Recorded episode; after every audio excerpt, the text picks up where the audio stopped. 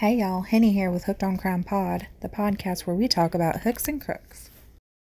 Hey y'all, um, I just wanted to get on here and say that uh Sarah Turney posted on her Voices for Justice podcast and on Facebook about 10 minutes ago that it's finally happened. It took 19 years, but William Anderson from the Phoenix PD called her today and they had issued a warrant for Michael Turney's arrest and he is in custody.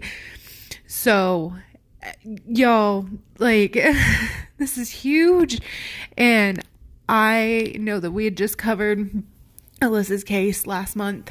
Um, and, you know, if there are case updates and whatnot, uh, from, you know, him going to court and finally, finally, finally, finally being arrested for Alissa's homicide, um, then I will, I will of course post updates. Uh, as I said before, this case is so close to my heart.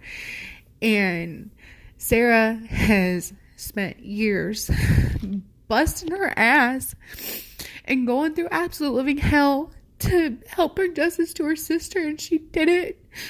Sarah, I don't know if you'll ever hear this, but congratulations. I'm so happy for you. I've been following this case for years and I've watched your struggle.